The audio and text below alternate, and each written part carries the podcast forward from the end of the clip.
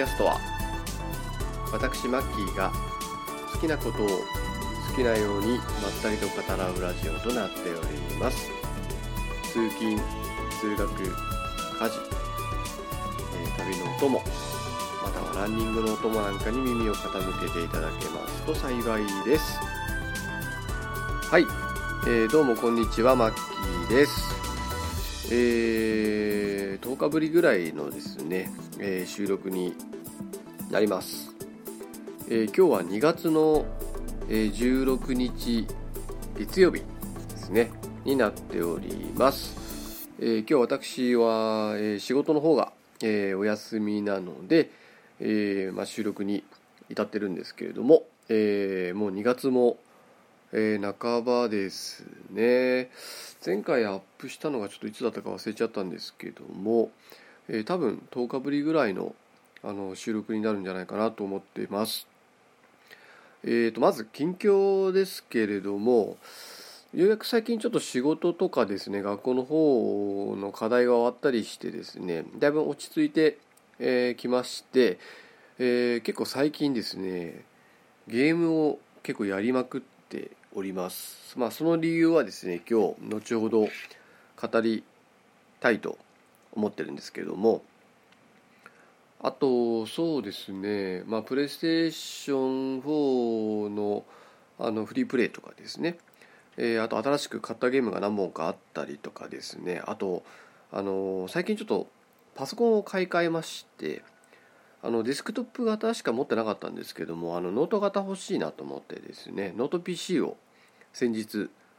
えー秋葉原行ってですね購入してきまして。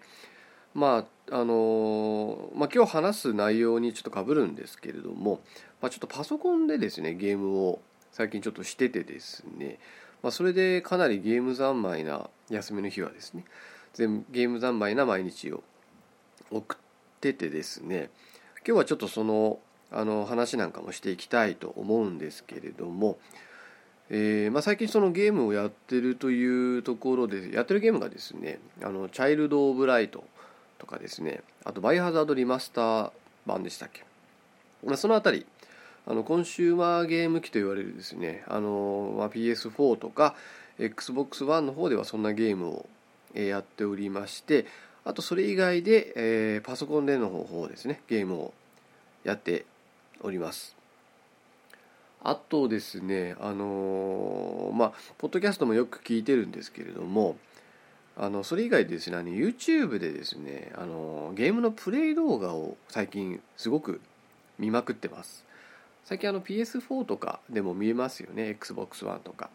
まあ、パソコンで見てもいいんですけれども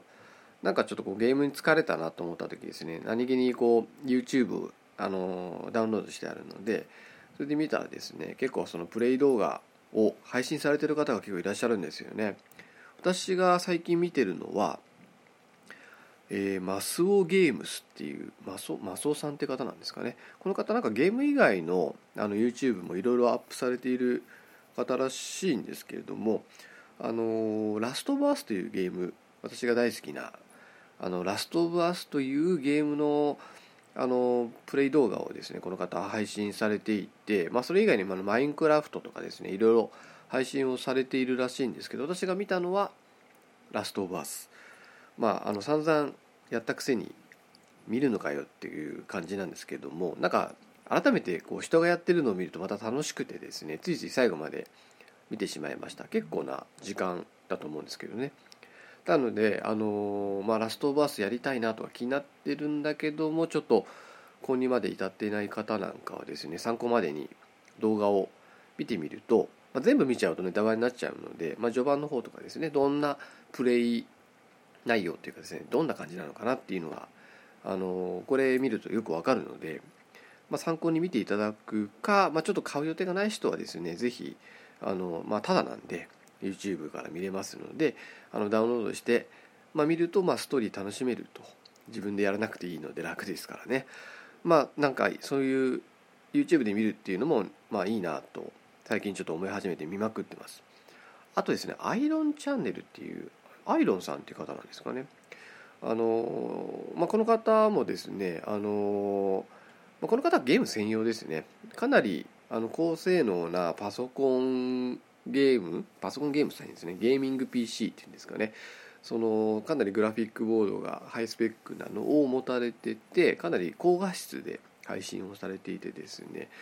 この方の配信もよく見てます。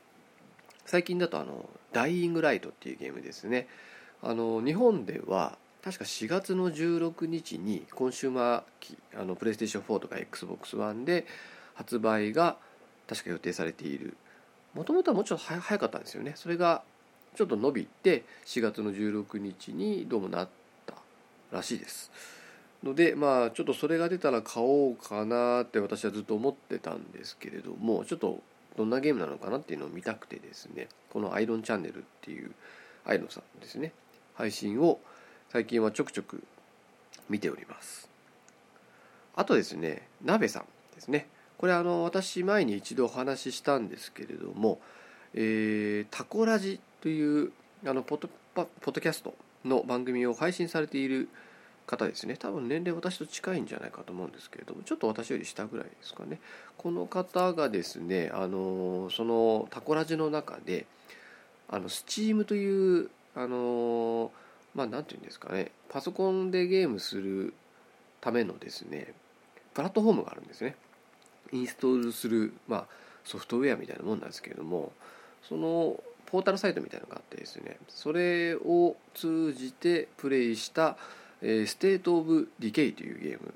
の話をですねこの方がされていてあのー、その話を聞いて以来すごく気になってですね。であのー、このゲームですねちょっと後で詳しくお話しするんですけれども今日はこの「State of Decay」の話をしたいのでまあ、このゲームですねあの XBOX ライブアーケードでもともと出ていたゲームなんですけど私はですね XBOX360 はもうすでに売ってしまって手元になかったんですね。またなおかつこれ国内日本国内では販売されてないんですね。あの聞いたことある方もいらっしゃるかもしれないですけどおまくに指定ゲームっていうんですかね。あのお前の国では売ってやんねっていうようなことを揶揄しておまくにっていうらしいんですよ。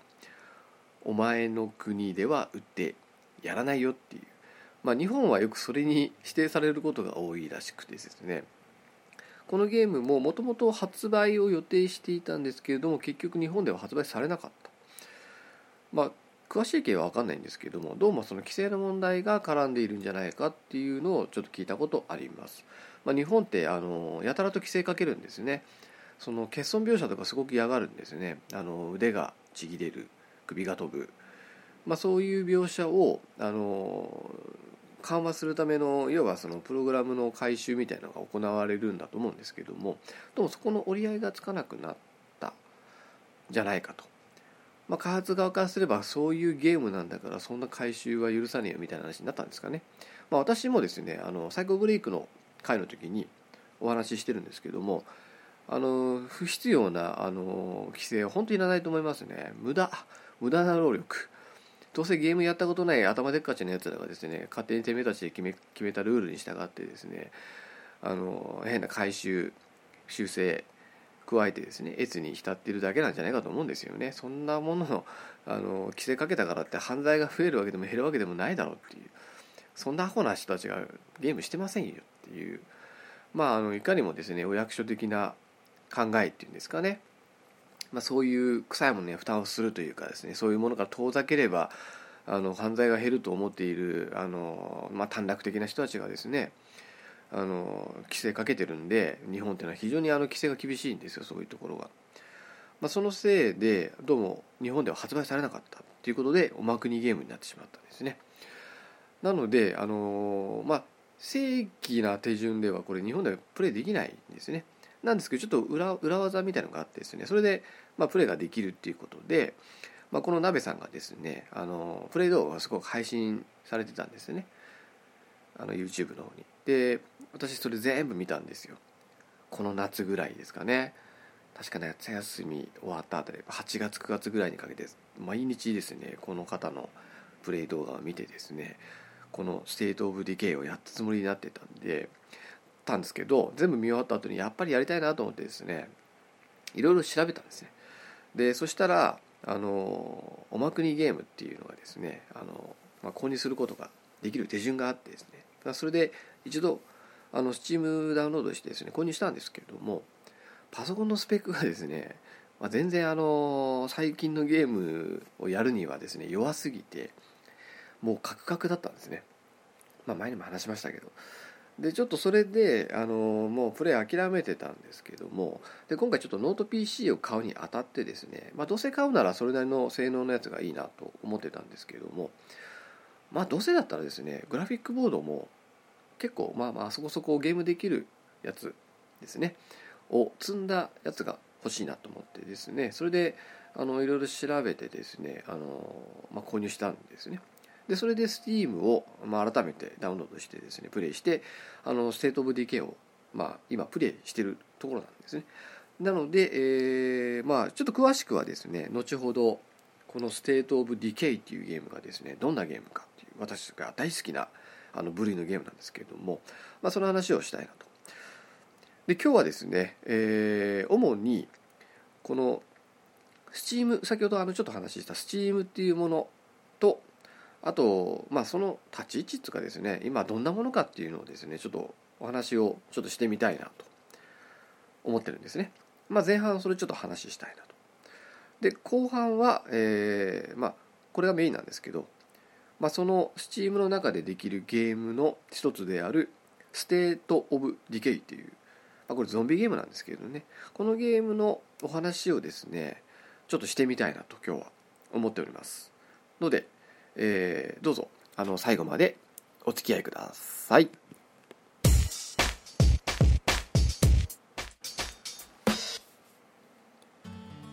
はい。ではですね、えー、ちょっと話をしていきたいと思うんですけれども、えー、ちょっとオープニングで話した通りですね、私、あのまあ、ノート PC を買ったんですね。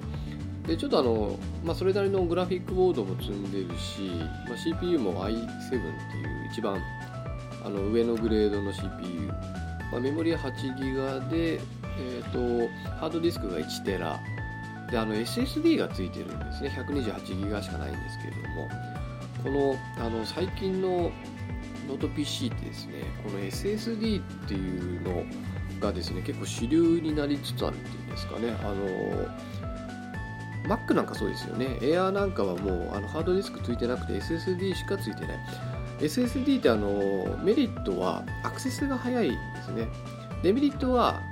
あのコストパフォーマンスはちょっと悪いんじゃないですかね。ハードディスクに比べると、まあ、容量が大きくなるとかなり金額が高くなるのか、まあ、あまり大容量のものが積めないっていうところなんですかね。ちょっとあの私も、まあ、正直詳しくは分かってないんですけどおそらくアクセスがですねハードディスクに比べるとかなり速いので、まあ、イコールあの起動が早いですね。あの OS を起動させた時パソコンを起動させてからですねそのログイン画面になってですねパソコンを開くまでの時間っていうのがかなり早い。今私が持ってるパソコンだと多分20秒ぐらいでもあのパスワードを入力する画面までですね至るので今持ってる私が持ってる3年前に買った Core i5 のディスクトップのパソコンに比べるともうずっと早いですね。そっちの方だと多分12分ぐらい経たないと実質操作できないですよ。あのカラカラカラカラずっと言っててハードディスクにアクセス必要としてるんですね。なので、まあ、この SSD がついてるとですねその OS の起動が非常に速くなるのでその SSD の方にはおそらくこういう OS 系のデータを入れておいてで私みたいにそのパソコンでゲームやろうって人は、まあ、ゲームってかなり容量がかさみますから、まあ、そっちはあのハードディスクの方に落とすと。いうような使い方を、まあ、最近ちょっと主流になってるんですかね。ちょっとそこで私あの聞いたことあってですね、まあ、どうせ買うなら SSD が付いてるのがいいなって思って、まあ、それでそれ付きなものを買いましたと。まあ、それなりの金額は当然あのしちゃうんですけれども、まあ、あの非常に快適ですねあの今持ってるパソコンに比べるともう起動も早いし動作ももう全然早いですね、まあ、CPU もいいやつ一応積んでるので非常にあの快適に今のところですね使えてますと、まあ、ノート PC なんで持ち運べますしねあの部屋移動して使うこともできるしやっぱりいいですよね、まあ、最初はあのモバイルっていうんですかねその外に持ち運べるぐらいのサイズのやつにしようかななんて思ってたんですよ。まあ1キロから1 5キロぐらいの重さのやつですね。なんですけど、まあ、外まで行って使うこともそうそうないなと思ったのとやっぱちょっと値段が高くなるんですよねパソコンって。小さくなるものと高くなるんで、まあ、それいろいろ総合的に考えて結局あの15.6インチのですねまあちょっとモバイルするにはちょっと大きいかなっていう、まあ、持ち運べなくないんですけどね。だちょっとこれ持って喫茶店とか行ってパソコン広げたらちょっとででかすぎるだろうっていう感じのサイズですね、まあ、それを買いましてまあそれでゲームを、あのー、やってますと。であのオープニングで話したですね私がそのパソコンで、まあ、ゲームをやるっていうあの発想がですねあまりなかったんですよそれまで。その鍋さんのですねタコラジでですねステートオブディケイっていうゲームの話を聞いてでなんかスチームでもできますよみたいなのをですね、まあ、そのラジオで聞いたのかあのインターネットでいろいろ調べてみたら出てきた。あなんだ XBOX じゃなくてもできるんだと思ってですねその古い昔も7年ぐらい前に買ったですねディスクトップ型っていうかあの BTO っていうですねあの要はちょっとあの自分で CPU とかハードディスクの容量とかを選んでであの工場で組み立ててから出荷してもらうっていうだからちょっと時間かかるんですけどね。その代わりあの無駄な OS、まあ、OS 以外の無駄なソフトウェアが入ってないから安く買えるんですね。でそれもともとあのモンスターハンターフロンティアをやりたくて、まあ、7年ぐらい前に2007年ぐらいに確か買ったパソコンなんですね。なので、まあ、スペック的にかなりもう相当古い3世代ぐらい前ぐらいじゃないですかね。でそれでちょっとスチーム落としてこのステートオブディケイやってみたらあまりのカクカクぶりにちょっと断念してたんですね。でそれを改めてできるようになったと。でですねあの冒頭で言ったこのゲームあのおま国指定なんであの実は普通に買うとこれ買えないゲームなんですね。で、まあ、ステートオブディケの話はちょっと後半にしたいと思うのでちょっと脇に置いときますけどあのこの Steam っていうものですね。これこれ何かっていう話をちょっとしてみたいなと最初に思ってましてあの Steam っていうと皆さんあの思い浮かぶのは蒸気ですよね。ええもちろんそっちの Steam じゃありません。あのまあ何て言うんですかね。いわゆるそのプラットフォームなんですよね。あのパソコンに、まあ、インストールをして、まあ、それでですねあのそいつを通じてですねその Steam っていうものを通じてゲームを、まあ、要はダウンロードで買うんですね。あのパッケージでは買わないんです。なのであの全部インターネットでダウンロードして買いますで全部その Steam っていうソフトウェアの中で管理されてるので、まあ、それを通じてこうインストールができるんですね。でちょっとあの、まあ、ウィキってみるとですねちゃんとした説明がそれなりにあったんでちょっと簡単にですね読み上げてみようかなと思います、えー、Steam はコンピューターゲームのダウンロード販売デジタル著作権管理マルチプレイヤーゲームのサポートユーザーの交流補助を目的としたプラットフォームである開発及び運営は、えー、バルブコーポレーションによって行われている。え、特徴ですね、えー、Steam で購入またはゲームの使用権を登録してしまえばインターネット環境のあるどの PC からでもインストール及びプレイが可能になる。メディアも必要なくなるためディスクの保管などの手間も省ける。PC を買い替えた時やシステムをクリーンインストールした時別の PC で手持ちのゲームを遊びたい時すでにアンインストールした昔のタイトルを再度プレイしたいといった際に容易にプレイ環境を整えることが可能である。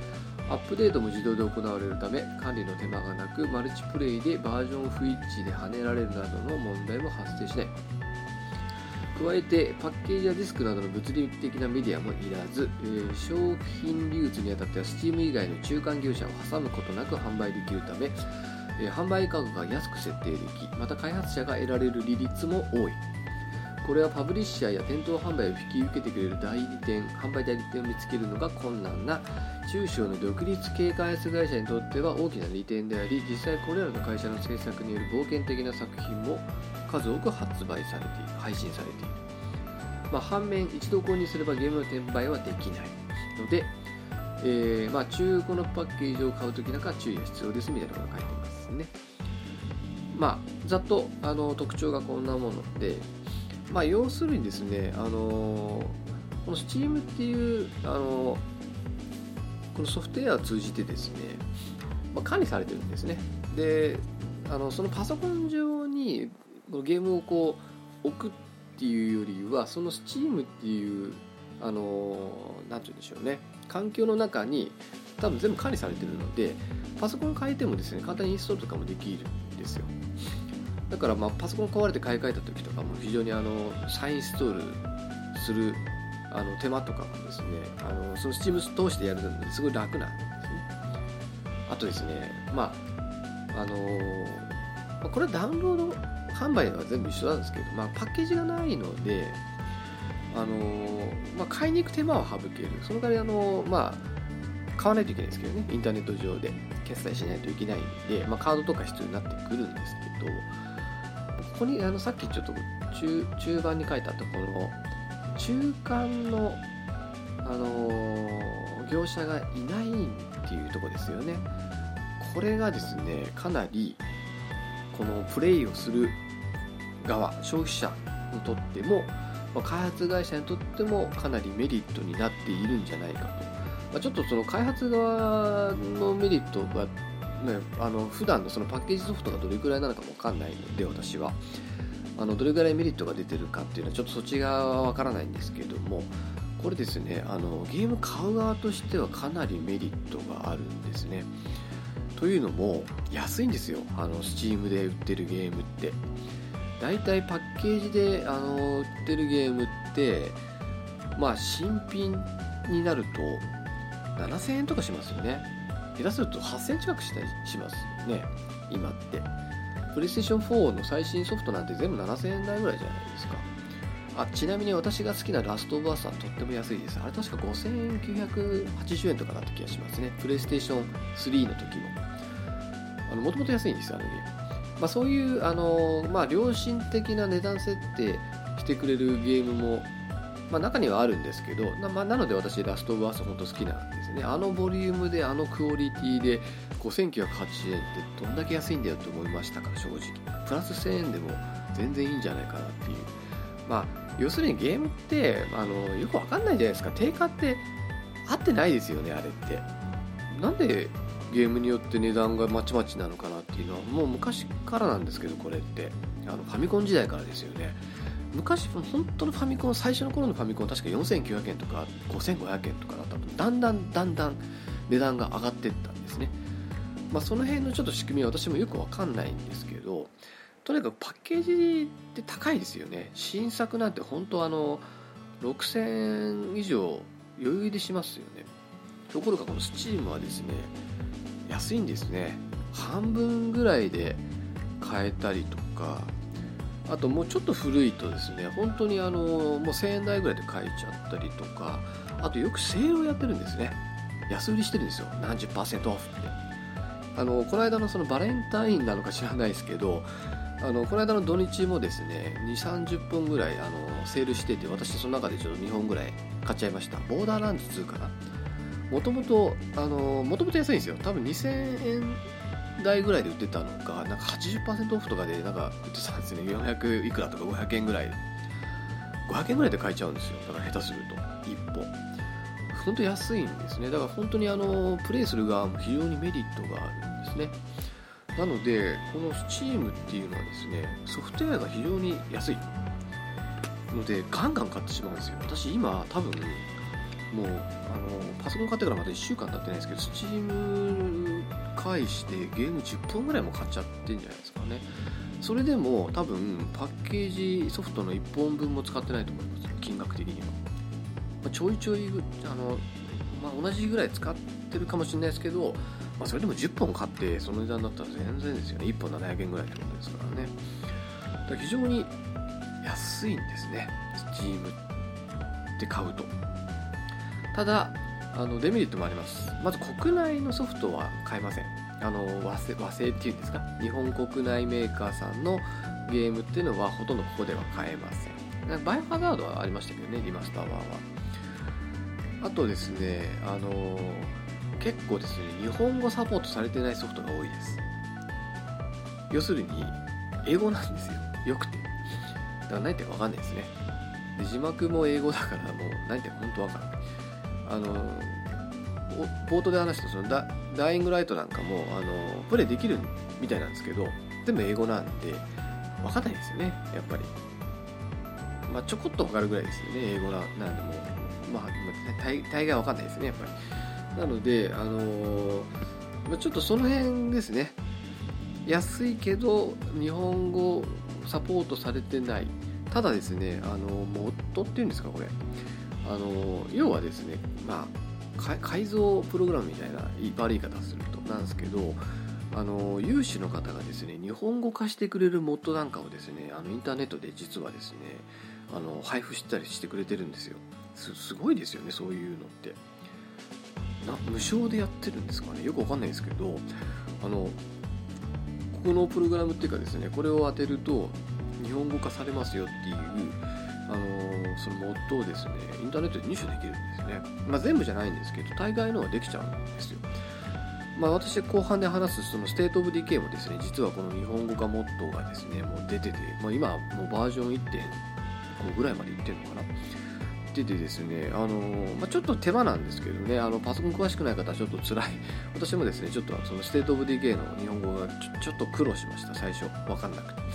まあでも無事できてですね、あの日本語字幕にちゃんとなるようになってて、まあそういうあの日本語化のモッドなんかも出てたりとか、あと、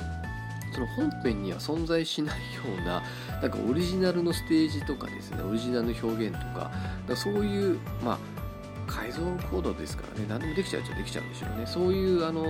なんか結構話題になるようなモッドが出てたりとかですね、まあそういうのもあったりしてですね、あのまあ、ちょっと日本語がサポートされてないっていうところは、まあ、全部のソフトじゃないんですけどね。あのただされてないゲームの方が多いのでななんでなんですかね。日本だけなんか無視されているっていうか感じであの、まあ、その辺ちょっとそこはちょっとデメリットではあるんですけど、まあ、ただもっと日本語化モッドがあればですね日本語でプレイすることも、ま、できますよというのがあるのでそんなにあのまあ、そこはですねあの特にフリーゲームなんかは心配しなくてもいいんじゃないかなと思っております。まあ、ということで、あのー、まあ、そのやっぱコンシューマーゲーム機に比べるとやっぱコスパですよね、あのー、まあ、安いっちゃ安い。ソフト自体は安い。問題はですねこの Steam っていうかですねそのパソコンゲームをできるスペックのパソコン持ってるかどうかですよね。持ってらっしゃる方はこれやらない手はないと思いますね Steam 持ってない方が、あのまあ、そのゲームができるそのゲーミング PC っていうんですかね、あのそれなりのグラボを積んだグラフィックボードを積んだパソコンを今から買おうとするとやっぱりですね10万ぐらいはするんですよ。どうしても。そのガレディアとかですねそのインターネットでですねあの自分でこうパーツ選んでやるようなやつとかは、まあ、あるんですけどもどうしてもちょっと高いと。あとですねあのその出るデルでですねあのデルもなんかあのパソコンなんていうんだっけあれエエエエイリアンっていうのかな？あのゲーム用のパソコンゲーミング PC をですねあのデルも出してるんですけれどもあの実はですね最近 Steam 専用機みたいなパソコンなんだけどあの Steam でゲームすることを前提としたマシンっていうのがですねあのつい先月ぐらいに発売されたんですね。エイリアンウェアブランドっていうらしいですよね。でこれがですねしかも超ちっちゃいんですよ。パソコンなあのパソコンとして普通に起動することもできるしその Steam のそのなんか専用画面みたいなのを開いてゲームだけをすることもできるっていうですね、まあ、パソコンにもなるゲーム機みたいな、まあ、ちょっとあの微妙な立ち位置のゲームなんですけどね。これがあの発売されたらしくですね最初ちょっとこれを買おうか迷いました、まあ、値段がですねちょっと安いんですよね。ちょっと安い。ノート PC 買うよりはちょっと安いかなみたいな。しかもちっちゃいんですよ。あのもう多分 XBOX One とかに比べると全然小さいと思サイズがちょっとどれくらいだったかな。えーとちょっとインターネットであのコントローラーよりちょっと一回り大きいぐらいなんですよあの XBOX の。だから多分本当小さいですよねこれ。でコントローラーもついている。ただあの残念ながら店頭販売はしてないみたいで全部あの受注販売っていうんですか？あの受注をしたら組み立て工場で組み立ててであの配送すると。しかも多分国内ではこれ組み立てしてないだと思うんですね。海外でしているので。だいたいあの10日から2週間ぐらいかかるって言われました。あの電話してみたんですよサポートに。そしたらですねなんかあの中国人の方が出られて、まあ、日本語でちゃんと喋ってはくれるんですけど、まあ、どうしてもそれぐらいかかると。で、あ、そうですかって話したら、なんかあの、この電話でご注文いただければちょっと安くしてくれますよみたいなことを、その時言われてですね、まあ、インターネットで注文できるんですけど、もし、あと、ちょっと早くなるって言ってました。なので、あの、まあ、これ聞いて買われる方いないと思うんですけど、エイリアン、エイリアンウェアアルファっていう名前らしいんですけどね、これをもし本当買う人で、いち早くあの手元に欲しい少しでも1日でも早く欲しいっていう方はインターネットで注文せずにですねサポートに電話して電話で注文するとちょっと早くなるしちょっと安くなるみたいですよ。だから営業されました。そのサポートの人に。なのでもしあの買われること検討される方はで一度電話してみるのもいいかなと。ちなみにですねあのちょっと値段が上がったらしいんですよ。今私が見ているサイトだとえーと、5万9800円、7万5800円、8万9800円っていうあの3つあるんですね。これあの、その、こいつのですね、積んでる CPU とか、グラボの、あ、グラボは変わんないのか。多分 CPU かなんかですかね。その辺と、あと、もしかするとハードディスクの容量、これで値段がこう3つパターンがあってですね。まああの、パソコンまあ、そのゲーム機 PC っていうんですかね。本当にあのちゃんとしたパソコンのあのゲーム PC 買うよりは多少安く買えますよ、まあ、それでも一番安いのはでも6万ぐらいしますからね。あのコンシューマーゲーム機1台買えてしまう買い、ま、買えてしまいますよね。だからまあ高いっちゃ高いんですよ。ただあの長い目で考えてみてほしいんですけどやっぱりですねゲームって本体そのものよりもソフトにものすごくお金かけると思うんですよね。もう私もあの、まあ、月に1本ぐらいはゲーム買いますから6000、7000円ぐらいは余裕で使ってると思うんですね。もうちょっと使ってるかもしれないですけどね、まあ、中古を利用すれば安く買えるとかまあまあいろいろあのやり方はあると思うんですけどただですね多分元取れちゃうんじゃないかなっていう気がしますね Steam だと。なぜこのセールが美味しいんですよね。たまにやってる。急になんか半額になったりとかなんか70%オフとかになったりするんですよゲームが。もう思わず買ってしまうっていう。思わず買ってしまったがためにいつの間にか私のライブラリーの中にはゲームがもう10本ぐらい存在してるっていう。全然やってないんですよまだ、まあ、やってないゲームがたくさん あの入ってるっていう状態に今なってますよと。ちなみに今私が持ってるゲームがですね 7days to die、えー、ボーダーランズ2 I am alive レフト4デッド2、えー、あと、なんだこれ、シリアスサム3、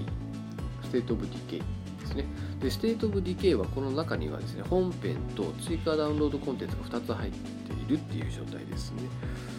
まあ、こんな感じでですね、あのー、まあ、パソコンでゲームしててですね、あともう一つ問題なのがコントローラーですね。パソコンでゲームしようと思った時に、私もあの最初、あのモンハンの時はですねなんかあの変換 USB にぶっ刺してそのプレイステーションのがね平べったいなんかあのコネクタじゃないですか。昔のプレイステーション2とかですね。でそれに挿してあのプレステのコントローラーで確かちょっと当時はモンハンしてたんですけど最近のゲームはあれダメなんですよ。あれだと反応してくれなかったりするんですよね。あのステートオブディケイをやろうとしたら反応しなくてですねそれコントローラー挿しても全然あのできなくてあのキーボードでプレイするっていうですね無茶なあのこと最初やってたんですけどちょっとそれじゃやっぱやりにくくてですねいろいろ調べたら最近のはですねあの XBOX のコントローラーがそのまま使えるらしいんですね。であの私 XBOX1 持ってるんで最初ちょっとつなげてみたらあのできました。ただですねあの XBOX1 のとのあの接続が切れてしまうので毎回毎回それやるのめんどくさいんで結局あの1個前のですね XBOX360 のコントローラーが2000円ぐらいで Amazon で売ってたんで今はそれを USB に挿して有線でやってますね。でも全然あの Xbox のコントローラーって結構評判いいですよね。もう何の問題もなくもう本当にあの普通にコンシューマーゲーム機でやるような感覚でゲームできてるので特にパソコンでやってるっていう感じはあんまなくてですね。まあ今いろいろとですねゲームを楽しんでいるところまあそれがあのまあ Steam っていうあの世界ですね。あの非常にやっぱゲームが安いのともういろんなゲームがですねライブラリっていうかですね売ってるんですね。でさっき言ったようにあのなかなかそういうコンシューマーのゲーム機ではですねなかなか発売ができないその独立系の多分小さいちっちゃいですね会社さんがですね結構その斬新なゲームを出してたりとかするっぽいんですよ。でそういうゲームをですねしかも安いんですよね。ほんと数百円で買えたりするんで、まあ、それであのこういろいろこう検索してですねなんだこのゲームって調べて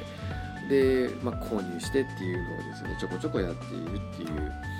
とこなんですよね。これあのまあ、オープニングでも話したその鍋さんがやられてるタコラジっていうあのラジオの中でえー、っとですね、確かこの Steam のことをですね語ってらっしゃる回があってですねそれを聞いてなんかうなずいて聞いてましたしようにまああのデデミ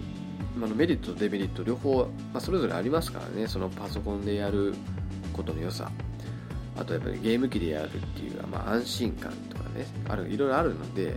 まあ、ちょっとあの一概にはどっちがいいっていうのはちょっと言い難い部分あると思うんですけど、まあ、両方持っている私まあ他の人から見れば本当贅沢な環境だと思うんですけど私はあのゲーム機もほぼ全部持っててあの現行機のですね最新の持ってる上で、まあ、あのノート PC でゲームをできる環境も今整ったというところで、まあ、両方やっているっていうところで今ちょっと今 Steam が非常にいいですよという話をちょっとさせていただきました。まあこれまあ、それもこれもですね、この鍋さんのラジオを聞いたおかげなんですけど、ある意味。まあ、でその中で、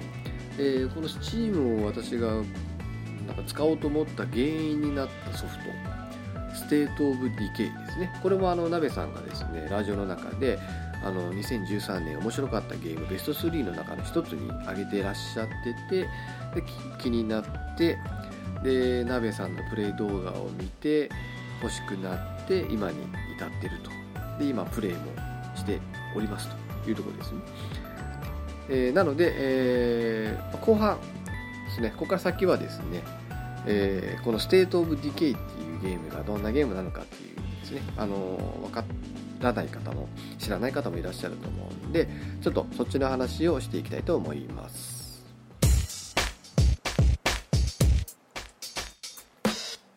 はい。じゃあ続いてはですね、えーまあ、今日一番話したかったですねゲームの話をしたいと思います、えー、ソフトのタイトルが「State of Decay」っていうゲームですね、えー、STATE ブランクオブ OF ブランク DECAY と、読んで State of Decay これ直訳するとですね腐敗の状態とかなんかよくわかんない感じになっちゃうんですけど、まあ、腐敗していく世界とか、まあ、そういう意味なんですかね。あの直訳すると。でですねあの、まあ、ちょこちょここのラジオの中でも話してるんであの、まあ、ちょっとかぶるかもしれないですけどもう一度ちょっと説明するとですねこれ多分2013年の6月5日に、えー、Xbox Live Arcade っていうですねダウンロード専用のゲームですね。あの Xbox Live Arcade っていうそのそういうダウンロードゲームが、まあ、売っているですねサービスがあってですねそこでリリースされておりますと。でこのゲーム2週足らず2週間足らずで55万本以上売り上げる大ヒットとなったらしく、えー、とこれはマイマインクラフト Xbox360 エディションよりも、え早い、えー、Xbox Live Arcade で歴代1位のペースでしたと。でステート・オブ・ディケイはゾンビが徘徊するアメリカの地方都市でサバイバルするオープンワールドのアクションゲーム、えー、まあ、まあ、ゾンビゲームですね。そこにゾンビゲームあのゾンビが出てくるっていうゲームですね。なんかあんま向こうの人ってこういうゲーム好きですよね。まあ私も大好きだから人のこと言えないんですけど。でただですねこのゲームですね、まあ、単純にゾンビが出てくるからなんかこういろんな武器使ってこう倒すぞ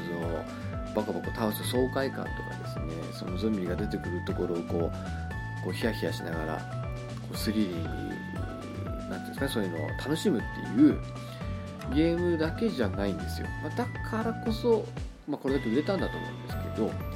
あ、ちょっとまた説明に戻りますが、えーま、これまでのゲームバイオハザードデッドライジングレフト・フォー・デッドなどにおけるサバイバルはゾンビを倒して逃げ延びること。脱出口や外部からの救援の当てがあるからそこまで逃げて立てこもって包囲されて突破してまた逃げてを繰り返す、まあ、大抵のゾンビ映画と同じようにシンプル。でセット・オブ・ディケイはどういうものかというとですね、まあ、舞台がまずオープンワールドなんですね。オープンワールド。なのであの特に区切りないんです。あのそんなにめちゃくちゃ広くはないんですけど車であの移動することもできるし徒歩でとことこ歩いていくこともどちらでもいいんですけどもあのどこにでも行けます最初から。行けないところもちょっとあるんですけどもほとんどのところは自由に行き来ができてですね特に制限ないので、まあオープンワールドいわゆるオープンワールドですね、えー、どこにでも行けるけど、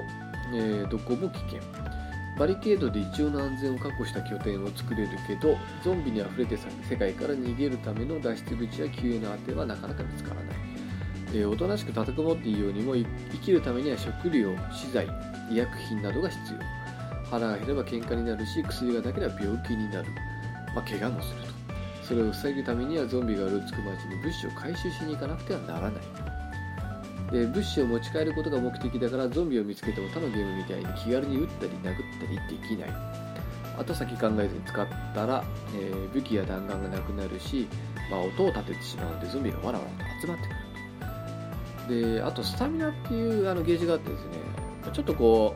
う武器振り回してるとですねすぐスタミナがなくなっちゃってですねはは息切らして走ることもできなくなってですねゾンビに追いつかれて噛まれまくるっていう状態になっちゃったりするんですね。だからすぐ死んでしまうんですよ。なのであのなんていうんでしょうねあの見つからないように物資を、まあ、その拠点に持ち帰ってですね。でそうやってサバイバルしていくゲームなんですね。えー、押し寄せるゾンビの群れをまとめてぶちのめす爽快感はそこにはないんですけど、まあ、あの、試されるのは反射神経立ち回りよりも忍耐力と計画性だ。でそれが楽しいゲームですと。でなんかちょっとウォーキングデッドってあの、私何回かですね、あの話したんですね海外のゾンビ系のあの連続ドラマウォーキングデッドにちょっとなんか近いなと世界観というあの雰囲気ではありますと。まあ、それが、あの、まあ、面白いっていうことなんですよね。でですね、このゲーム、まあ、あの、おまくにしてのゲームなんですよ。なんで、あのたとえ Steam にアクセスしてもですね、カートに入れるとした瞬間にあなたのお住まいの地域では販売できませんみたいなで弾かれてしまうんですね普通に買おうとするとインターネットでこう調べたらですねその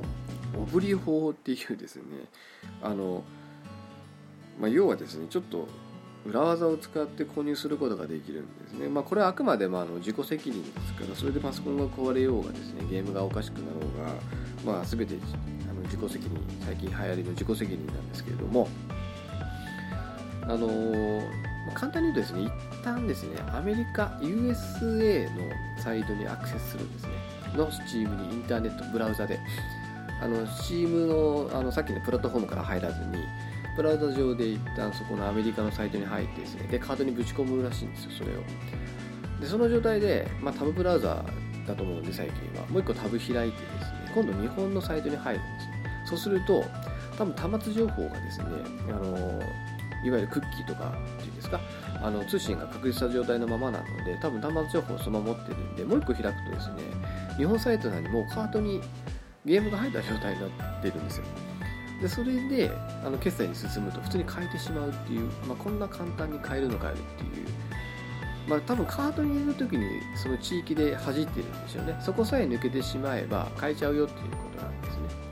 でまあ、それがあのいわゆるオブリなんかオブリオブリオブリビリオ？ンなんて何でしたっけ？オブリビオンでしたっけ？オブリビオンというゲームでなんかそういう手順が発覚したからオブリ法って言われているようなんですけども、まあ、それで買うことができるっていうところとあとあの日本語がサポートされてないのであの、まあ、日本語化のモッドを当ててあげないと全部英語になってしまう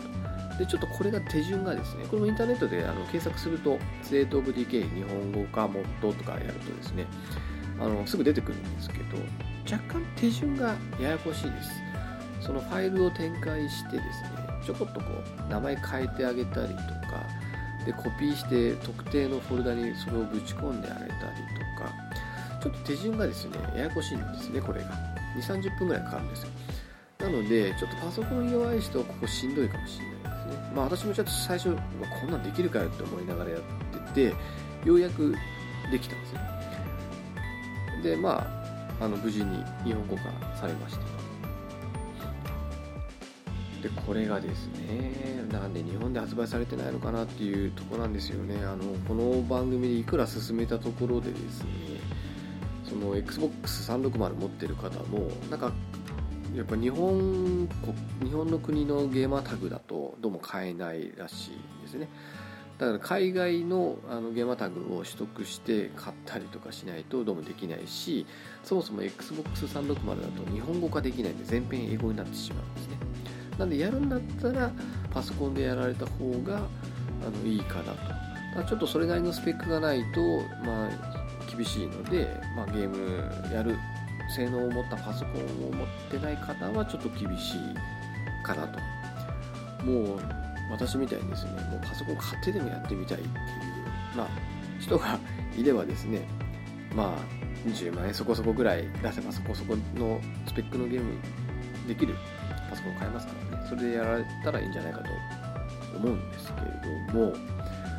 このゲームがですねあの本当面白くてですね最初はあの鍋さんのですねプレイ動画を散々見たので私も全部知ってるんですよストーリー。どういうことすればすればいいのかとかも、まあ、自分でやったことは一度もないけども散々見てきたので、まあ、やり方とかも全部分かっているしストーリーも全部分かっているので実際にですねやり始めたらですねものすごいやったことある感が強かったんですよ。もうこれ散々やったなと。なんか今更感がちょっと出てきておいおいこのゲームをやるために買ったにお前やんないのかよってちょっと自分にツッコミ入れてみたんですけどただですねあのさっき言ったようにこれ追加のダウンロードコンテンツが2つ出てるんですね。1つがですねあの本編以外ですね。1つが Breakdown っていうやつ。まどちらもあの698円とか700円ぐらいで売ってるんですけどこの Breakdown っていう方は本編のストーリーモードを排除してもうほんと好きにゲームしてくださいっていうサンドボックスタイプになってるんですね。で多少のあのアップグレードがされてます。まあプレイしやすくなるようにですね。回収が加えられていってでそのストーリーを追っかける必要がないのでもうほんと好きに自分で自由にあの生き延びてくださいっていう感じのプレイになってて今私これをまずやってで面白いです。もうねあのここに人いるから助けに行ってくれって言われて行くわけですよ。車でブワーッつって。でそしたらあのゾンビがわらわらいて助けられずになんかゾンビに真っ二つにされて目の前で死んでしまったりとかもたまにあります。でもう一つのあのダウンロード追加のコンテンツが、えー、 Lifeline っていう State of Decay Lifeline っていう方ですね。でこっちは全くの完全の、あのー、本編とはもう全然違う別物になっててですねシステムとかは全部一緒なんですけど舞台とかは全然違います。こっちはですね、あの、軍の人がですね舞台になってるんですね。で軍人になってでその何ですかね治療に必要な博士とか市民を助けたりとかしながら、あのまあ、ストーリーを追っかけていくっていうタイプのゲームになっているんですけどこれが難しいんですよ。非常に。あの軍人なんで武器とかもすっごい最初から豊富なんですね。で拠点も結構ですね。あの何て言うんだっけな。あのなんかポイントがあるんですよ。その物資集めたりするとか仲間の信頼を得たりすると上がっていくなんか星印になってるポイントがあってそれを使ってですね拠点を強化していくことができるんですねこのゲーム。なんか新しいあの拠点を作ったりとかなんかアウトポストだっけなそのちょっとした基地をですね各地に作ることができてそれを作るとそこでアイテムを取り出したりとかあとその辺にいるこう周囲のゾンビをこう自動で攻撃してくれて入ってこなく、まあ、要は安全地帯にしてくれたりとかですね、まあ、そういうのをそのポイントを使ってこうどんどん拠点を作ったりと拠点を強化したりとかそういう、まあ、ちょっとした拠点をですね拠,、まあ、拠点って言ったら変なんですけどそういうのをこう各地に作っていてこう自分がプレイしやすい有利にゲームを進められるようにあのそういうことがですねこのゲームできるんですけどそのライフラインはですね本当難しくてですね私3回プレイしたんですけど3回とも全滅しました。あの最初から78人ぐらい軍人いるんですよ。確か。ちょ,、まあ、ちょっとあの進めばですね。なんですけどあの全員死にました。3回とも。あのですねまあ、ちょっとこのゲーム若干舐めてた感もありましたね。あのプレイ動画見て散々見てくからもう余裕だよみたいなぐらいの気持ちでまああのバカみたいに単独で行動してですね車でバーッとかその辺出かけてですね物資探しに行ったらもうゾンビに囲まれてもうあの2体ぐらいだったらこうぶん殴ってればなんとか倒せるんですけどこれがですね3体以上4体5体もう殴ってる後ろから殴られるみたいな感じになっちゃうともうボッコボコにされちゃうんですね。で武器振り回してるからスタミナももうどんどん減ってしまって走ることもできないからどんどん追いつかれてですね。後ろからカプカプ噛まれてでそのうちこううずくまっちゃってですね。連打して振りほどけとか言われてまあ振りほどけるんですけど結局すぐ追いつかれてまた噛まれてって繰り返していくうちにですね結局死んでしまってですねまあ、さっき言ったようにガブガブ組まれて食われてですねゾンビに真っ二つにされちゃうっていう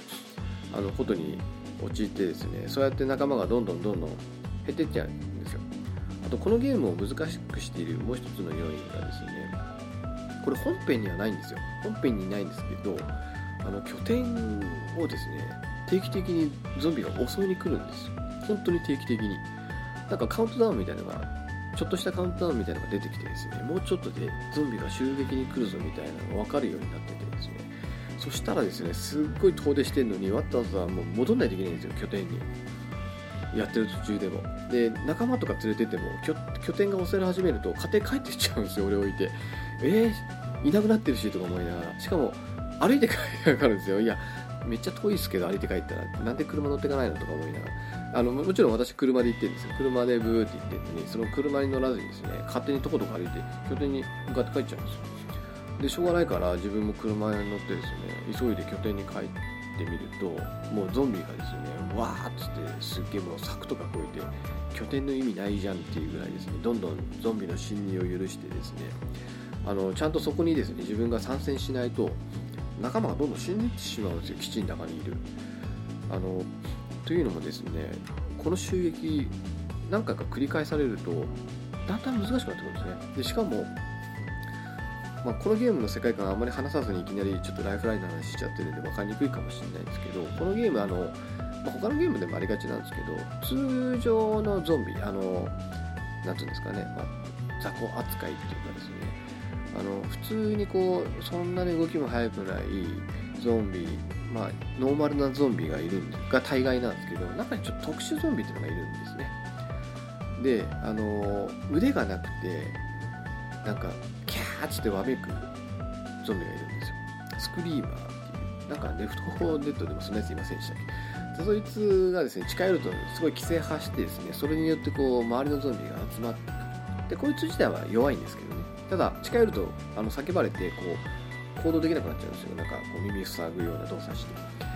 がいたりとかあとあのなんかですねちょっとデブったキャラクターで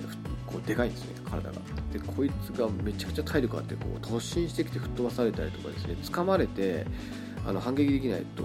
体真っ二つされちゃうんですよ。腕と足ガーってこう掴まれてこうガーッつって左右に引きちぎられちゃったりして目の前で仲間が何回もそれをやられてました。助けようと思ってこう銃撃つんですけどそういう時に限ってなんかリロードとかし始めるんですよ。なんかカチャカチャカチャ。しかもこのゲームリロードめちゃくちゃ遅いんですよね。バイオハザードみたいにシャッつってこう12秒で終わるんだったらいいんですけど56秒ぐらいかかるんですよ。カチャカチャカチャカチャとかなんかめちゃくちゃ遅いですねリロードでその間にブチッつってこう仲間がですね左右にぶっちぎられて死亡してしまったりとかあとなんかちょっと狼みたいななんか四つ足でこうピョンピョン飛び跳ねてくるゾンビがいるんですよ。名前忘れちゃったんですけど、まあ、そいつも結構遠くからいきなり飛びかかってこられたりとかしてすごい厄介でですねこういったあの特殊ゾンビがですね。その襲撃の後半に一緒にこう来るんですね。なのであの一応ですねそれに対抗するためにこう地雷の設置とかをですねあのその資源使って強化しておくことができるんですけどそれ使っててもやっぱり侵入を許してしまってですね。で、まあ、私1人しかいないんですけど入り口3つぐらいあるんですよゲートが。でそのどこかが破られて入ってこられちゃったりするともう1個の方で戦ってるとそっちサポートできないからもうある程度こうゾンビ倒してからですねそっちに向かったらもうあの仲間がボッコボコにされていてもう引きちぎられちゃってみたいな。で襲撃が来るたびに1人2人死亡者が出る。で私が下手くそだからなんかちょっと物資探しに行ってる先で死んじゃう。この間なんて落死しましたね。高いところでこのゲームですねあのなんだろうあれなんていうかアサシンクリードみたいな感じでこう高いところ登ってですね周りをこう見渡すと何があるかっていうのをこう調べることができるんですよ。それでマップにこうどんどん追加されていくんですね。でそこ登ってさあ帰ろうとしたらですね はしごをこう掴まずにですねそのまま落下しやがって 落死しました。でしかもですねあのその時ですね助けた市民があのこう同行してたんですよ。で そしたら市民も全部そこで戻ったらですね死んでました。あのこのゲームですねちょっといちいち説明が後回しになっちゃって申し訳ないんですけどこのゲームあの特に主人公っていないんですよ。でキャラクターをこう勝手に切り替えることができるんですね。ある程度こう何ていうんですかねこう信頼度があればその人にこう交代したりとかその人をこう同行したりできるんですね。で死ぬと別のキャラクターに自動的に切り替わるんですよ。でここで死んでますよ。ここに荷物ありますみたいなマークがこう地図上に残ってるんででそれで別のキャラクターでですね慌ててそこの場所にですね資源の回収も含めてですね行ったわけですね。そしたらですね、あ、そこにこうリックサックがいっぱい置いてあってでそれをですね車のトラックにこういっぱい積んで帰っていくみたいなすごい虚しい作業を、ま、しなきゃいけないと。でもう市民もまとめて死んじゃってるからストーリーもなんかもうなんかダメダメでですねなんかラジオで軍から超怒られるっていう。あのうまくいくとですねよくやったって感じですげえ褒められるんですけど市民をですね助けられずに殺しちゃったりするとですねすっげえあの怒られるんですねこれラジオ。で、へすごいへこむんですよそれが。まあ何やってるんだみたいな。でまあそんな感じで結構忙しいんですよね。でここになんか市民が助けを求めてるぞみたいな感じであのちょくちょくこうイベントが発生するんでそのそのために車乗ってですね仲間って引き連れてですねそこの場所に行ってで市民助けようとかあるんですけど目の前で不思議ちぎられるっていう。でそれでうわーと思ったら今度はなんか拠点が襲撃されているみたいな感じになったりとかして結構忙しいんですよね。ライフラインは。難易度がですねちょっと高めに設定されているっぽいんですよ。なんか銃いっぱいあるからですねこれ楽勝じゃんもと思ってですね弾もいっぱいあるんですよ拠点に。でそれをこうふんだんに持ってってふんだんに使うとですねふんだんにゾンビが寄ってくるんですね。いくら撃っても寄ってくる。でしかもさっき言ったようにリロードがめちゃくちゃ薄いからリロードしてる間にカプカプ噛まれてですね。でスタミナもなくなって、えー、死んでしまうと、まあ、それで、え、3回全滅してます。でこれはダメだと思ってで今ブレイクダウンをちょっとやり直しています。こっちはですねあの基地の襲撃っていうイベント自体は発生しないのである程度こう余裕を持ってこう資源をですね探しに行けるんですね。拠点あの拠点から離れてですね。あのいろいろイベントが発生するんですけどでこのゲームですねあのそのさっき言ったように拠点を強化したり人を助けたりすることができるんですね。で仲間があの増えるとですねそのその分こう拠点もどんどん強化していかないといけないんですね。そのベッドの数が足りないと不満になって口論になってなんか喧嘩が始まってなんか士気が下がったとかなんかするんですよ。だからあの人を増やしてどんどんこう拠点を大きくするっていうかですねベッドを増やしたりとかあと医療施設みたいなのを作ったりワークショップっていうその作業場所みたいなのを作ったりとかでそれどんどんどんどんこう強化していくとですねあの能力が上がっていくんですよ。その基地っていうかその拠点のですね。その怪我の治りが早くなったりとかしていくわけですよ。その医療医療関係の強化していったりするとですね。でこのゲームあのちょっとですねやるとすぐすぐ疲れるんですよキャラクターが。ちょっとあの23箇所こう拠点拠点離れてですねその探索しに行ったりして物資を持ち帰ったりするとすぐ疲労ってなるんですね。でそれほっとくとそのうち負傷になるんですよ。なんか赤くなって怪我した状態になってですねでそうするとですねあのスタミナが半分ぐらいしかないし体力の上限も半分ぐらいしかないみたいな状態になっちゃってもうすごい死にやすくなっちゃうんででそしたらあのキャラクターを交代して疲れてない人に交代してでプレイをまた進めるって感じなんで特定のキャラクターじゃないんですよね。だからあの結構まんべんなくある程度まんべんなく育てていかないとあの1人だけすげえ弱っちいやつがいたりとかですね。このゲームレベル要素あるんですよ。キャラクターをある程度使っていくとその戦闘スキルとかですねあのそのなんだそのスタミナの上限値増えたりとかだんだん成長していくんですよ。なんですけどあの使わないと全く増えないんでものすごい初期値の状態であの大変な場面に出くわしたりすると、まあ、即死んでしまうっていう感じなんですよね、まあ、うまく立ちな、まあ、うまいことこう車に逃げ込んでしまえばいいんですけどそれもできない状態になっちゃうと死んでしまうと。なんである程度まんべんなくキャラクター使ってあげた方が多分いいんだろうなと。あとですねこのゲーム1回死ぬともう蘇りませんそのプレイでは。だせっかくすげえサタン育てたのにさっき言ったようにあのジャガーノートっていうんだけどその太ったそういう点にとっ捕まっている真っ二つに下がれたらですね。もうそのキャラクターロストしてしまうんですね。しかもですねこのゲームキャラクターごとになんか特技みたいのがあるんですよ。あの医療系に明るいとかその機械系に明るい。そういう人たちがいるとあの例えばその医療行為が多少できる人がいるとその医療やっぱその気の治りが早くなったりするのが多分上がるんですねその能力っていうか数値がですね。なのでそういう人たちをあのうまく使ってあげないと死んでしまうとあの下がっちゃうんですよそういうのも。という感じでですねあの、まあ、生き延びるためにそのやっぱり必要な行動をなるべくこうゾンビと戦闘しないように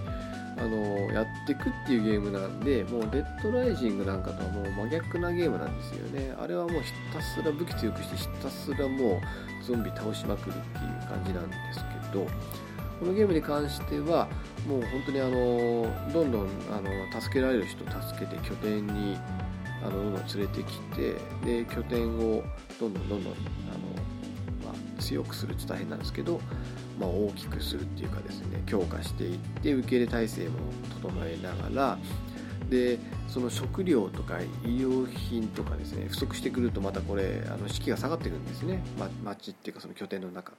でそういうのを下がらないようにしたりとかあとその強化していくためには資材をが必要なんですね。でその資材をまあ集めにですね町に繰り出さないといけないんですねちょくちょく。でその探索してる間にあのゾンビが寄ってくるんですよ。こう例えばですねこう空き家があってそこの中入るとその探索できるポイントっていうのが出てくるんですよ。で Y ボタンを押すとですねそれをですねこうガチャガチャガチャガチャこう調べるんですね。長押しすると。でその音がですねちょっと響くんですね。でそうすると周りにゾンビがいるとこに寄ってきちゃうんですよ。なんですけどまあそれを長押ししたらパカッてこう中身が出てきてですねこう資材だったりとか、まあ、医薬品だったり武器だったりするわけですね。でそれをあのー、大きな荷物だとですねこうリュックすごいでかいリュックを背負ってですねそれを持てないといけないんですよね。でそれを、まあ、車にこう積む作業を、まあ、積んでは戻ってまた取って車に積んでで全部積んだら車に乗ってで拠点に戻るとあのその資材とかがですねどうもあの納品されたような形になってそうするとあの資材のその数値とかですねその薬品とか玉の数値とかが上がってで式とかもそれで上がってでそれが上がっていくといろいろとこうその拠点をアップグレードできてでそうこしてるうちになんかどこどこでなんか市民が助けを求めているみたいなこと言われてですねああっつってこう慌てて出ていこうとするとパッと見るとそのキャラクターがなんか疲労ってなっててですね疲れていてうわどうしようって。で他の人に代わってもらおうと思ったらなんか別のミッションやってて切り替えらんねえやみたいな。まあいいやこのまま行ってしまえっつって車乗り込んでであ薬忘れたまあいいやっつってですねその助けに行くと帰り討ちに遭うと。だから本当はあの結構ですねちゃんとやらないと結構あっさり死ねちゃうんですよね。すごくその辺がリアルだなとこのゲーム。思いますしまあどちらかというとこの生き延びるためのこのですねシミュレーション要素っていうのが非常に斬新ですよね。こんなに何ですかねシミュレーション要素の要素の強いあのゲームってあんまりゾンビ系のゲームでは見たことないので、まあ、その辺が受けてあの最初の2週で50万本売り上げっていうのに多分至ったんだろうな。と思ってですねもう今本当にやってるんですけどやめとき見つかんないですよねこのゲームやり始めちゃうと。もうやめらんなくなっちゃうんですよ。何時間まで昨日もですね気が付いたのは夜中の3時ぐらいまでやってましたね、まあ、ちょっと仕事が遅かったのででちょっとその後ですねあのちょっと人と電話して12時半ぐらいに終わってそこからゲームやり始めて結局3時ぐらいまでずっと終わら終わらせずにやってましたからね。本当にあの面白いゲームですねこれは、まあ、あの本当日本でその正規のルートで手に入らないのが本当にもったいないっていうゲームですねこれは。残念ですね本当に。何でおま国になってるんですかね。まあ、ということでですね、あのー、ちょっと今の説明で State of Decay の魅力っていうのがですね伝わってるのか相当怪しいんですけれども、あのー、本当にですね、まあ、よくできた。しかもこれあれですよ。正規で買っても1500600円ぐらいですかね。いくらだっけな。本当安いんですよね。あのー、スチームで買うと。もう本当コンシューマーゲームでも7000とか出すのバカらしくなりますよ。本当に。ああそっか日本サイトだと検索しても出てきやしないですねなので、えー、残念ながらちょっと今見れないんですけど多分あの1000円台で買えちゃうし追加だったらもうそれこそ何て言うんですかね数百円で買えちゃうんですよ。 State ってやると出てこないですねやっぱり。ちなみにあの Dying Light もですね検索しても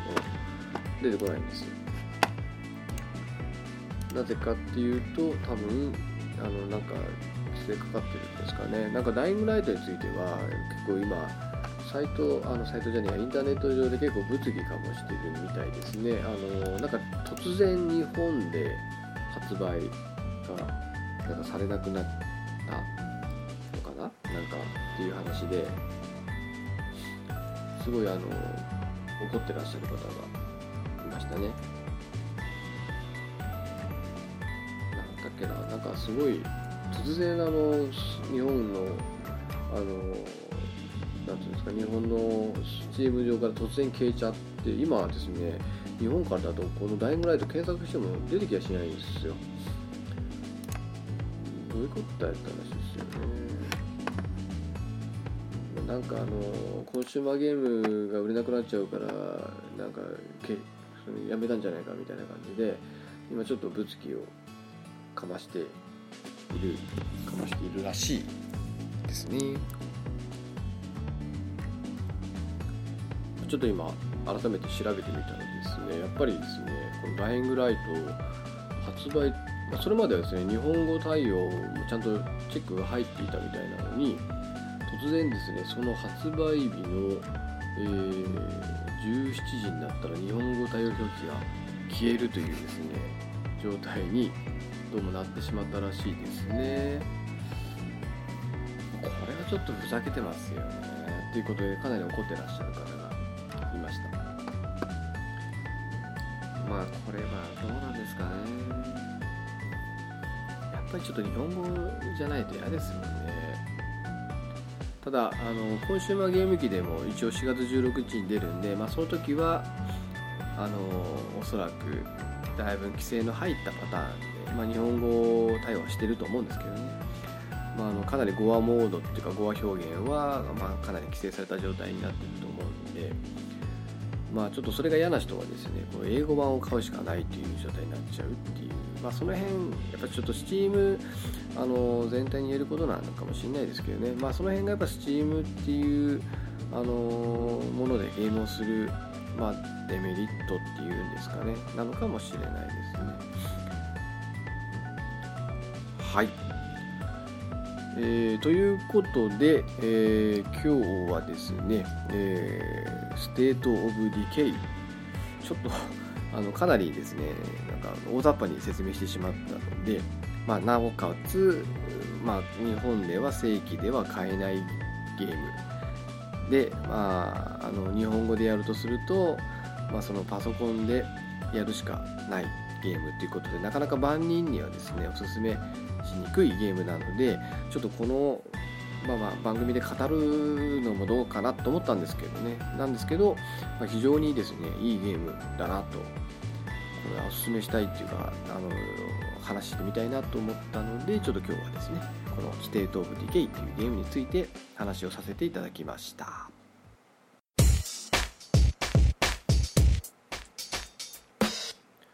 はい。えー、気が付いたらずいぶん長くなっちゃいましたね。1時間10分を超えてしまいまして。えー、今日はですね、えーまあ、パソコン買ったよっていう話から、まあ、Steam を使ってパソコンでゲームをし始めましたよ。ゲームが安くてですねもうポンポン買ってしまって今すでに10本近くゲームがまだ買ってから1週間も経ってないのにあってですね。もちろんまだ全然やってないんですけどね。あのただ安いので、まあ、結構その財布には優しいかなと、まあ、ただ日本語対応されてないゲームが多いので、まあ、その日本語化の元をですね当てないといけないので、まあ、その辺のちょっとパソコンの知識とかですね作業が、まあ、ちょっと面倒くさいなと。ただ安いです。まあソフト自体は安いですよ。まあ、ただパソコン自体は安くはないので、まあ、プレイステーション4だったら4万円で買えますけどパソコン4万円じゃ買えないですからね、まあ、そこを考えるとやっぱりちょっと10万ぐらいパソコンを出して買う。っていう行為がですねどうしても必要になってしまう。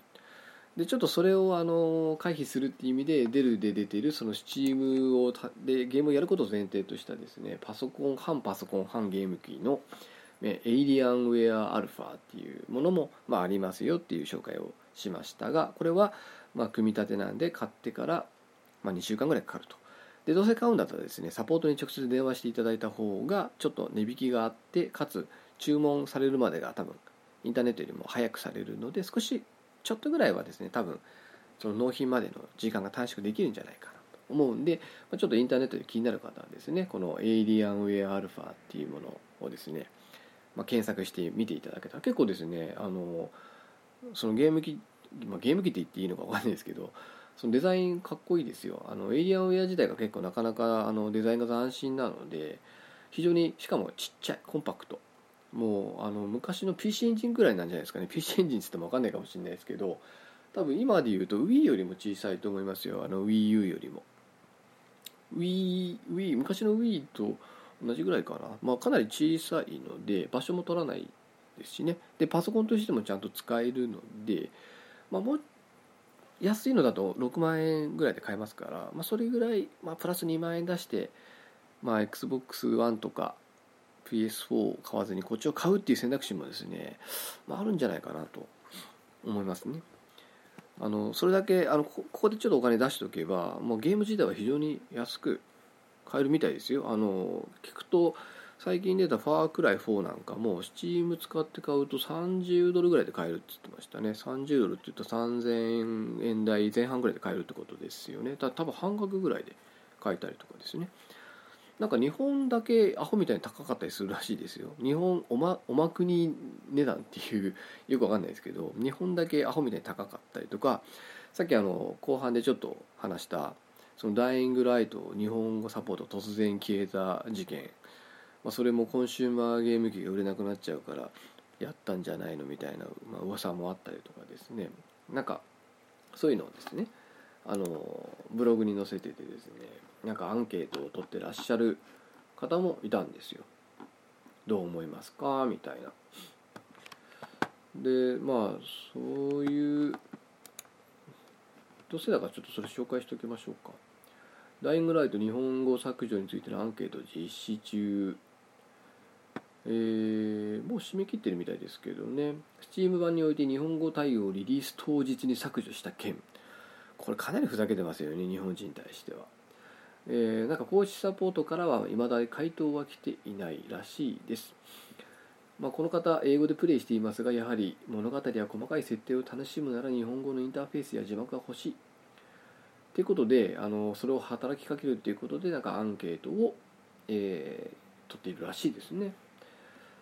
で、その結果がですね、インターネットで見れるんですけども、やっぱり許せないっていう人が66%許すっていう人は2.5%、まあ、後日日本語対応するなら許すが31.5%らしいですね。だからまああのこのゲーム自体は結構あのゾンビゲームにパルクールアクションを追加したっていうですねなかなか斬新なあの期待の新作なだけにですねその突然当日に何のアナウンスもなしに日本語対応を削るっていうしかも今日本日本からだとこのゲーム検索すら出てこないんですよ。ダイイングライトって言ってもスチームで。出てきもしないですね。でなんでそういう対応するのかなっていうのは確かに私も同感ですね、まあ、そういうところがですねこのスチームの今の課題なんじゃないかなと、まあ、このおまくに設定されているゲーム日本語対応できていないゲーム、まあ、そういったところとの付き合いっていうのはどうしても必要になってくるので、ま、そういうところを、ま、うまいことまあ、そこを考えてもですねやっぱり安いしすごく斬新なゲームがいっぱいあってですね私あのそのゲーム業界全体をですね非常にこう盛り上げたいなと思ってですね結構ゲーム買う方の人間なんですね。でまああのもちろん面白いゲームが単純にやりたいっていうのも当然ありながらもやっぱここハードを出しているそのメーカーさんを頑張ってほしいなと思ってですねなるべくこう出たゲーム機っていうのは買うようにはしててですね。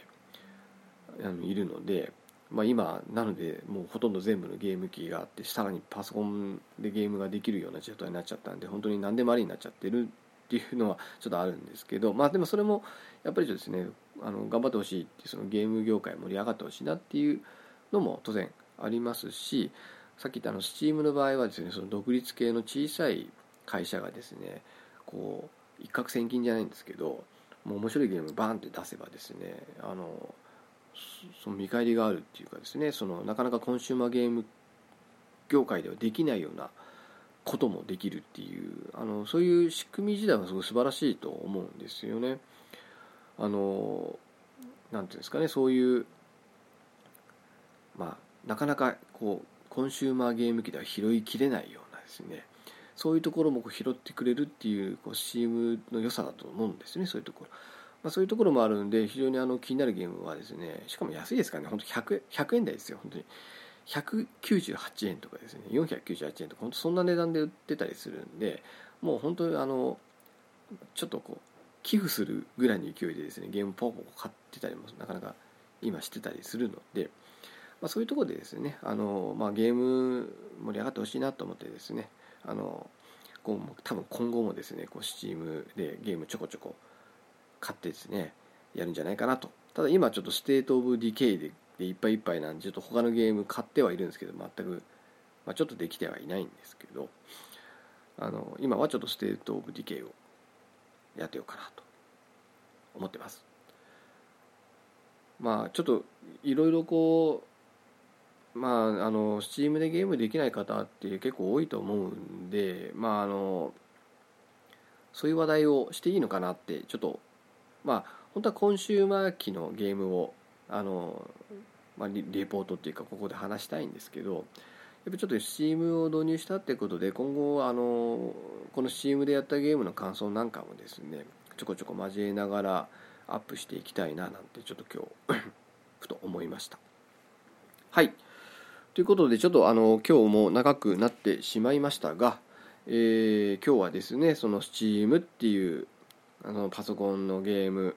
の世界ですね、について触れさせていただいたのと、あとその中の、えー、私が一押し今ハマっているゲームである State of Decay まあ、おま国指定のゲームなのでちょっと裏技を使わないと買えないっていうのと、まあ、日本語を対応するためにはこのモッドを当てるためのちょっと作業をしないとプレイできないんですけど、まあ、ゲーム自体は1000いくら1500600円ぐらい。セールで買ったら多分100あの1000円以下で買っちゃったりするゲームだと思うので、まあ、興味のある方はですねあのちょっとインターネットで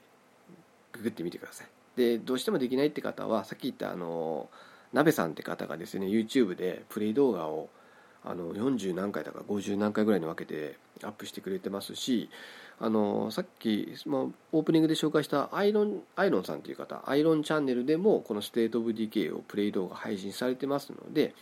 ちょっと気になる方はですねその YouTube でどんなゲームなんだろうって見ていただくと私が今日お話しした内容がちょっと分かっていただけるんじゃないかなと思いますので